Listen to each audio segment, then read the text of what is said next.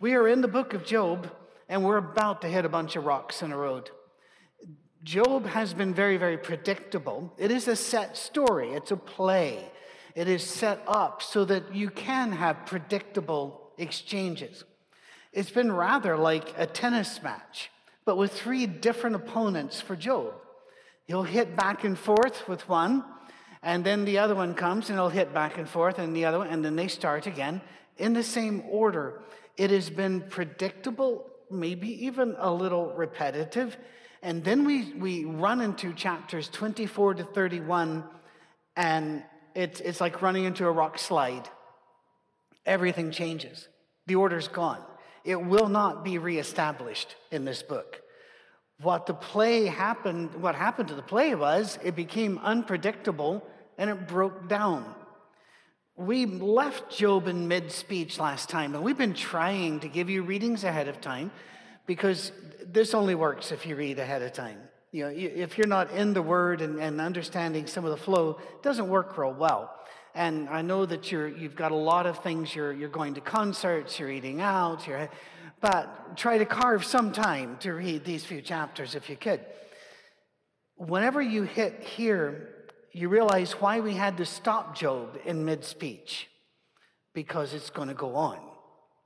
It's not going to be the volleying back and forth that it was before. And today we're, we're actually going to take a look at the rest of what he had to say and then the response. A very surprising, short response by Bildad. And then we're going to set up the rest of the chapters for you to read and gather because it's important that you actually know these chapters. If you remember from last week, the main theme Eliphaz says, the universe is moral, the universe makes sense, the universe is predictable. Everything that's happening to you could be predicted because everything has a cause and effect we can see. And evil always fails, good always triumphs. And Job shot back a lot of examples of no. the universe is bizarrely random. Now, some of you inside will right now be channeling your, your inner Eliphaz, Zophar, and Bildad. And so when I say the universe is surprisingly random, you're going to want to go, but, but, but God, just back it off. If God doesn't say it, pull back. You don't have to say it to defend God. You can say what God said to defend God, but don't go beyond. Remember, that was the sin in Eden. The snake went beyond, Eve went beyond. No, let's let his words be his words. And he does get his words in, but not yet. That's chapter 38. But don't be running off to chapter 38 just now. Because if you don't do the work we have to do here, chapter 38 is just going to be one of those, ah, oh, God wins, good, let's see the next book. Don't do that. Because there's going to be a time you're going to need these words. There's going to be a time you're going to need these phrasings. I think Grayson showed us the power of words. We need the words in us so that when the right time comes, they can come to us. Well, this section, by the way, that we read last week, all the way up and through 31, to be honest, uh, chapter 20 through 31, it's a really good warning to anybody who doesn't bring their theology all the way to the ground and into the homes where people live. Because if your theology is, well, I, I read a book this week where the author was going on just effusing about how God wants to live in love with us and fill us with love, and everything the author said was correct. Everything. Couldn't find an issue with it, wasn't looking for an issue. I don't read that way. I, I, I agreed with everything he had, but my, I kept hearing in my head, what are you saying to the person who's in the ICU right now? How are they feeling what you're saying? How do you bring God's true and wonderful, real love into the heart of somebody who missed it or thinks they did. Job is helping us close that gap, but you've got to do the hard work. It, it's rather like you go into a hospital, you know, you're, you're, you look about, and so you're, you're getting, a, oh, oh, there we are. You're, you had to be there. They're, they're, they're mending your bone, they're setting your arm. And you're just looking around all this, good. this is really cool. I like to be a doctor. I, I can start Tuesday. No, there's a bit of work you got to put in. And to be a grown up, mature Christian, there's work you've got to put into it. And this is part of it. Can you think of anything less useful to the people of this world than the arguments religious people have? One of the greatest divisions, if not the greatest divisions, of Christians in all of history took place in 1034, when half of the, of the Catholic Church, the Eastern Orthodox, split from the Roman Catholic Church over the question of does the Holy Spirit come from the Father only or from the Father and the Son? I'll let that sink in for a moment. That created over a thousand years, or almost a thousand years, of angry division. And I can't think of anything less interesting to the common person at all. I was working with some people, um, we were working with some poor folk, um, and that sounds like I was doing, I, we were driving by and helping a bit. You know, other people do this work every day. But we were in Appalachia, and I don't want to narrow it any more than this. Uh, up a holler in Appalachia, talking to a preacher. And uh, I went in just to say, What part is your church playing in, in all of this? And the answer, spoiler alert, really not a lot. So, sitting with the preacher, and asking, What are you reading and studying just the now? Um, and then I had to go say, Not just the now, currently, because you, you don't speak what I speak. Anyway, up in a holler, um, holler is spelled with an OW at the end, which is wrong. Stop it. Um, big book. He was so proud. Big book. The authorship of the book of Deuteronomy. Now, I actually happen to think that's pretty interesting stuff. And it is a lot more complicated than people think. It absolutely is. But I couldn't think of anything he could be studying that was of less help at that time than this. Tried to talk to him about it, but he was he was too busy. And again, was I being judgmental? Probably. Probably was. So I didn't walk out of that room guilt free either. So I'm going to do what I feel like everybody should do whenever they've just confessed that they might not be perfect. I want to talk about a movie. A few years ago, a few years ago, Wonder Woman came out. I don't like superhuman movies because physics, but we had people they wanted to see it. I go see it. I actually enjoyed it because of the theology that was tucked inside. And I've talked to uh, people who, with all my heart, sincerity, um, are just really geek way too much about this stuff. They tell me there's theology in all of these movies. And I'm going to take that on their word and not check it out. All right? Uh, that's, I'm just going to leave it there. But in the theology of Wonder Woman, I kept, I, I actually got fascinated because she's walking along seeing wounded people well, why are these people wounded? Well, we have a war. Why do you have a war? Well, because these people. And her, her question was, why do you let this happen? Why don't you just stop it and not do it? And it reminded me of the, the 60s. The, the, the, the hippies would have this thing what if they threw a war and nobody came? And of course, all the guys in Vietnam were thinking it wasn't optional. They told us we had to go. But there is this whole idea of why don't you fix it? And so, what's the rest of the movie? She is the God on the ground that fixes it. I, I found that wonderfully fascinating because that's the kind of God all of us want. We want one who will come and fix all of the, not all of the evil, other people's evil that we don't enjoy. And we want that fixed now. But if it's evil in us, we want it understood. And if it's evil we're entertained by, we'd like God to cut him a bit of slack.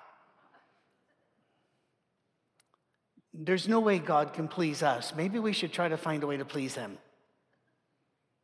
I really think that's where we are. Let's start with Job chapter 24. We're just, we're flying by here. Uh, why does the Almighty not set times for judgment? Why must those who know Him look in vain for such days? There are those who move boundary stones, they're stealing land that way. They pasture flocks they have stolen. They drive away the orphan's donkey and take the, the widow's ox in pledge. They thrust the needy from the path and force all the poor of the land into hiding. Lacking clothes, they go about naked. They carry the sheaves, but they go hungry. That's, that's what a picture.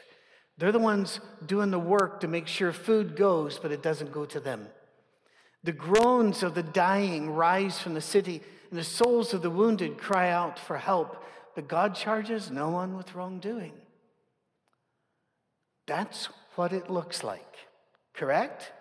And again, don't channel your inner Zophar here and go, but, but, but, yes, we all know God will sort it in the end.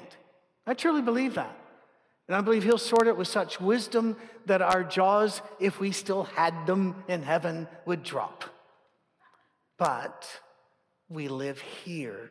What are you going to say to the person in pain across the street right now? How do we get them through Sunday and then help them through Monday?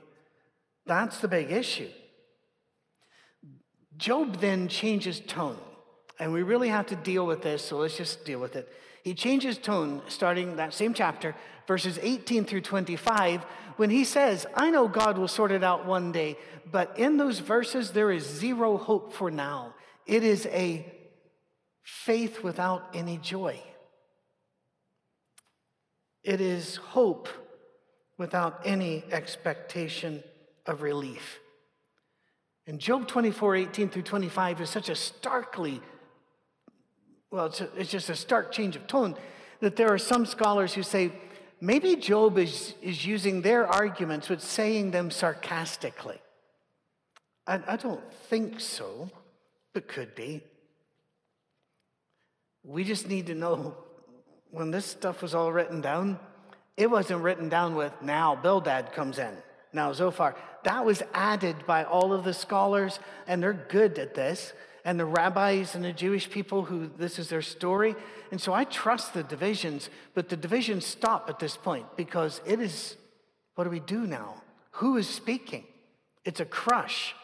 Now, Bildad does come in, and I know you've been missing him. we all need a bit of Bildad, he said, lying.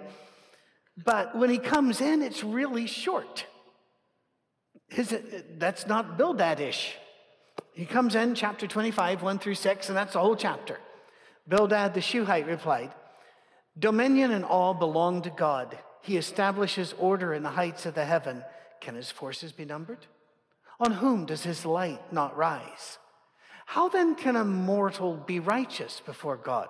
How can one born of woman be pure? If even the moon is not bright and the stars are not pure in his eyes, how much less a mortal? Who's but a maggot, a human being who's only a worm. You know, I was, I was tracking with Bildad there for a while. I got off that bus. Did you get off the bus? You should have gotten off the bus. And let's explain the why. I appreciate Bildad wanting to elevate God to the highest of all heights and give him glory even in the dark, honor him even in the storms. That's commendable. We all should do that.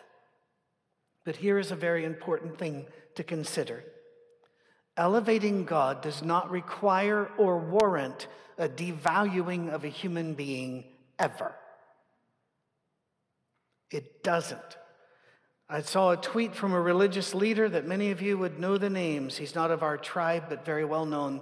The tweet just said the reason people don't like the Bible is that it condemns their sins. I'm going, how helpful was that? You know, you got sinners reading Twitter and they're going, ooh, thanks for the heads up. We won't be checking that out then. Some people don't like the Bible because it's confusing and it's not in order. And some people don't like the Bible because the way it was taught to them, it might be more complicated. We don't need to devalue people to raise God. I can, uh, Jay Adams, back in the counseling craze of the, of the 80s, Christian counseling craze, he was really the godfather of it. And his nouthetic, uh, noet, say nouthetic counseling, which meant always theistically centered, he said one of the, his prime tenets was all mental health issues begin because of sin. And I'm going, nope. No, some are chemical, some are accident, head injuries, the like. Some are situational, some are other people's sin, but they didn't show up for counseling, so that's not going to help. We're going to have to find another. Again, we don't need to devalue human. There's that old hymn, which we changed in our hymn books At the cross, at the cross, where I first saw the light. You know that song? And there's a line in there Would he devote that sacred head for such a worm as I?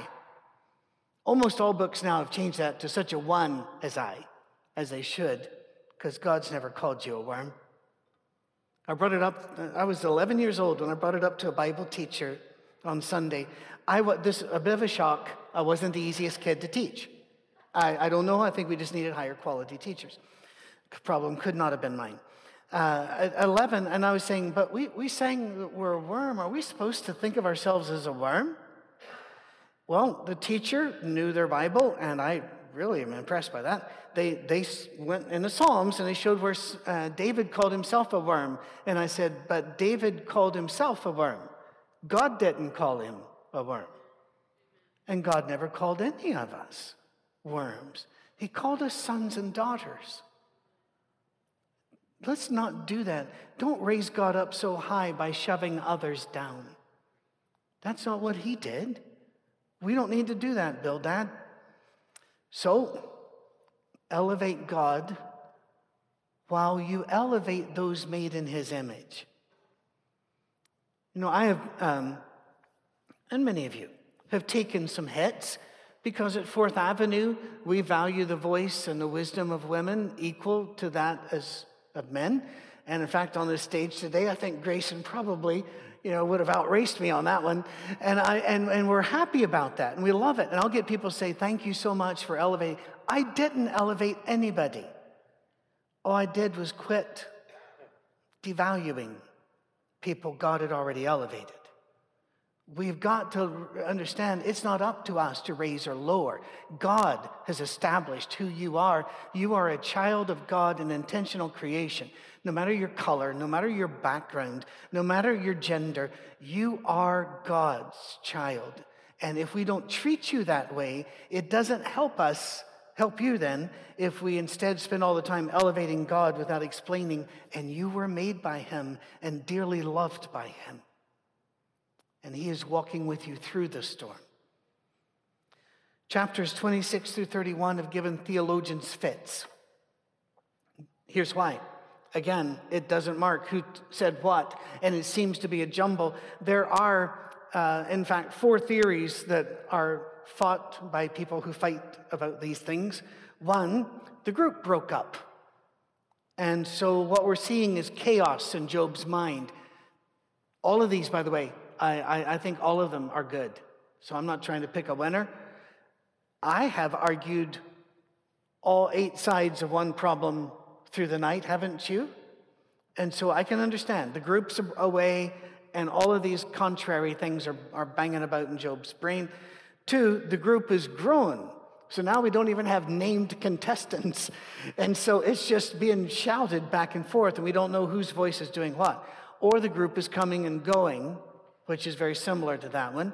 And these are the editor's notes to be made into the rest of the play later.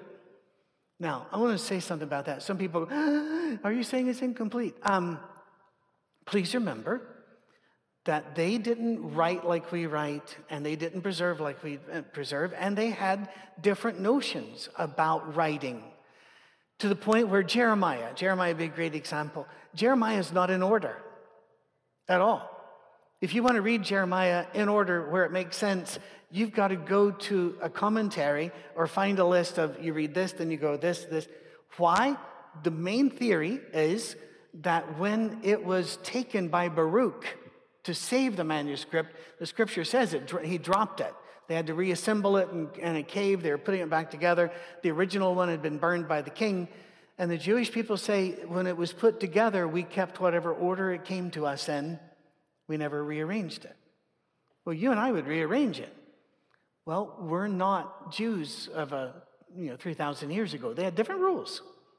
So when we look at this, it could be editor's notes, or it could be the last one, a digest version of arguments that were going on at the time. And that one sounds pretty likely as well. All we know is that the original group has gone silent or they're no longer credited. Maybe they're speaking past each other so fast that it's confusing, like 24 7 news channels. Don't, just, just go away. you don't need to listen to that. It's, they'll never let you hear a sentence anyway, so you might as well not even get it started. It is very worth your time, however, to read chapters 26 through 31. And keep in mind that these are men talking about God. This is not God talking about men. This is men talking about God from our perspective. And it will help you in a couple of major ways, and then a whole bunch of others. One, it'll help you have words when you are confused and in pain. Because when you're confused and in pain, you don't have words unless they're already in. So get these words in. Two, it'll help you understand the words of others who are in pain. And our job is to draw alongside them and love them, not to tell them, oh, hush, God will sort it out. No, no, no. Read. Even their erroneous assumptions about God. Because they'll say things about God, we'll say, no, I don't think so. Read the words, hear the words. A few high points. Uh, Job 26, 7 through 14. He spreads out the northern skies over empty space. He suspends the earth over nothing, which, by the way, we're going to talk some later in a series about the science in this book, which is really surprising if you know where to look. This is the first time in human history anybody said the earth was on nothing. This was written in Mesopotamia. And in Mesopotamia, they had a theory of what supported the earth. The earth, scientific consensus, was on the back of a turtle that, not yet, that was swimming in a bowl of milk. I'm good. That's great. I don't see any need to investigate further. But how in the world they knew it was over nothing well, there are hints of God's breathing in here. He wraps up the waters in his cloud, first time in human history that water and clouds are understood to be part of the same phenomena. Yet the clouds do not burst under their weight. He covers the face of the full moon, spreading his clouds over it. He marks out the horizon on the faces of the water for a boundary between light and darkness. Uh, that would be a concept of a round earth, there, by the way, people.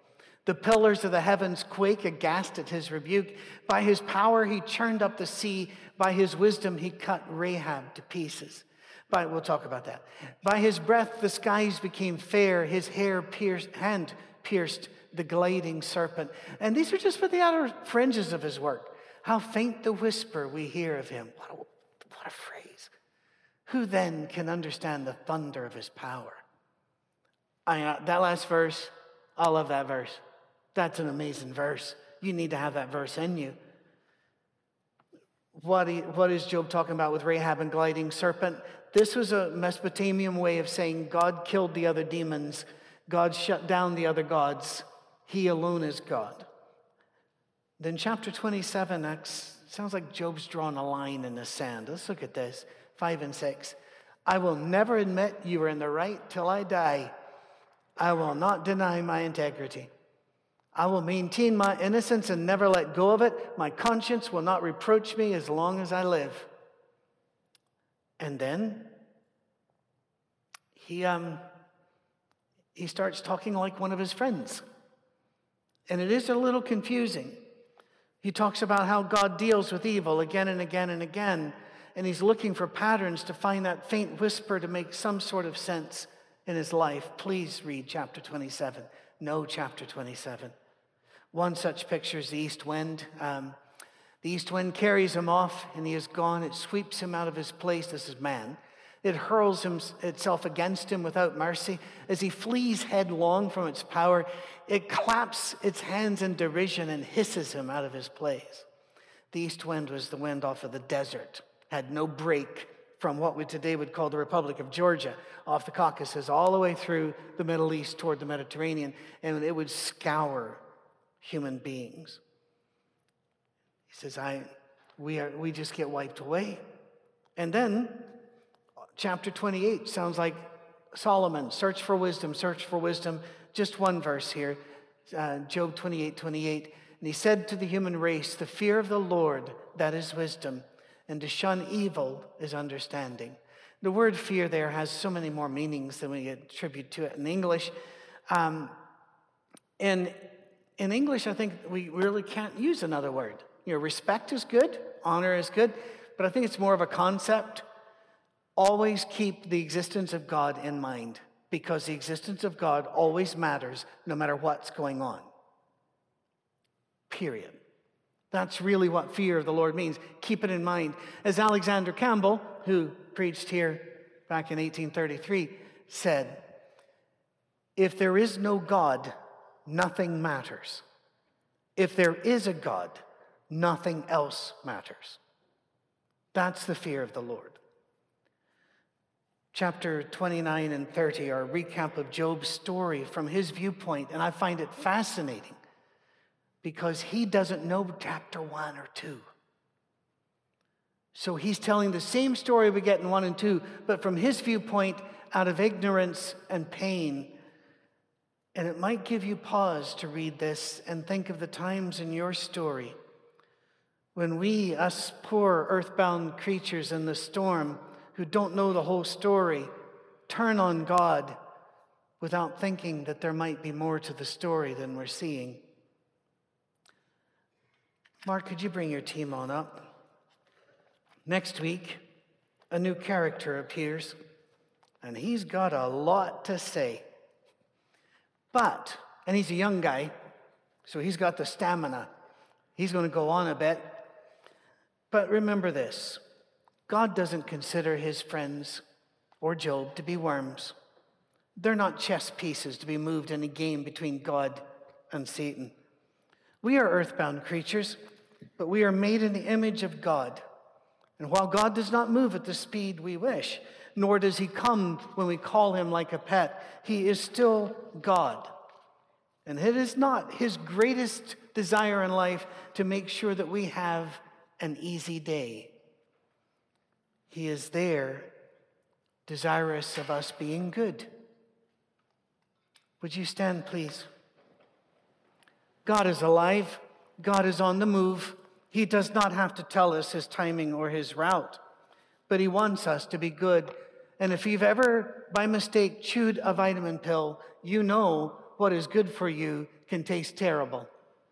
In fact, several vegetables which are good for you can taste terrible because they're good for you. We aren't good at judging what is good for us. We have to, in faith, follow the God who will make us good. Walk with glory.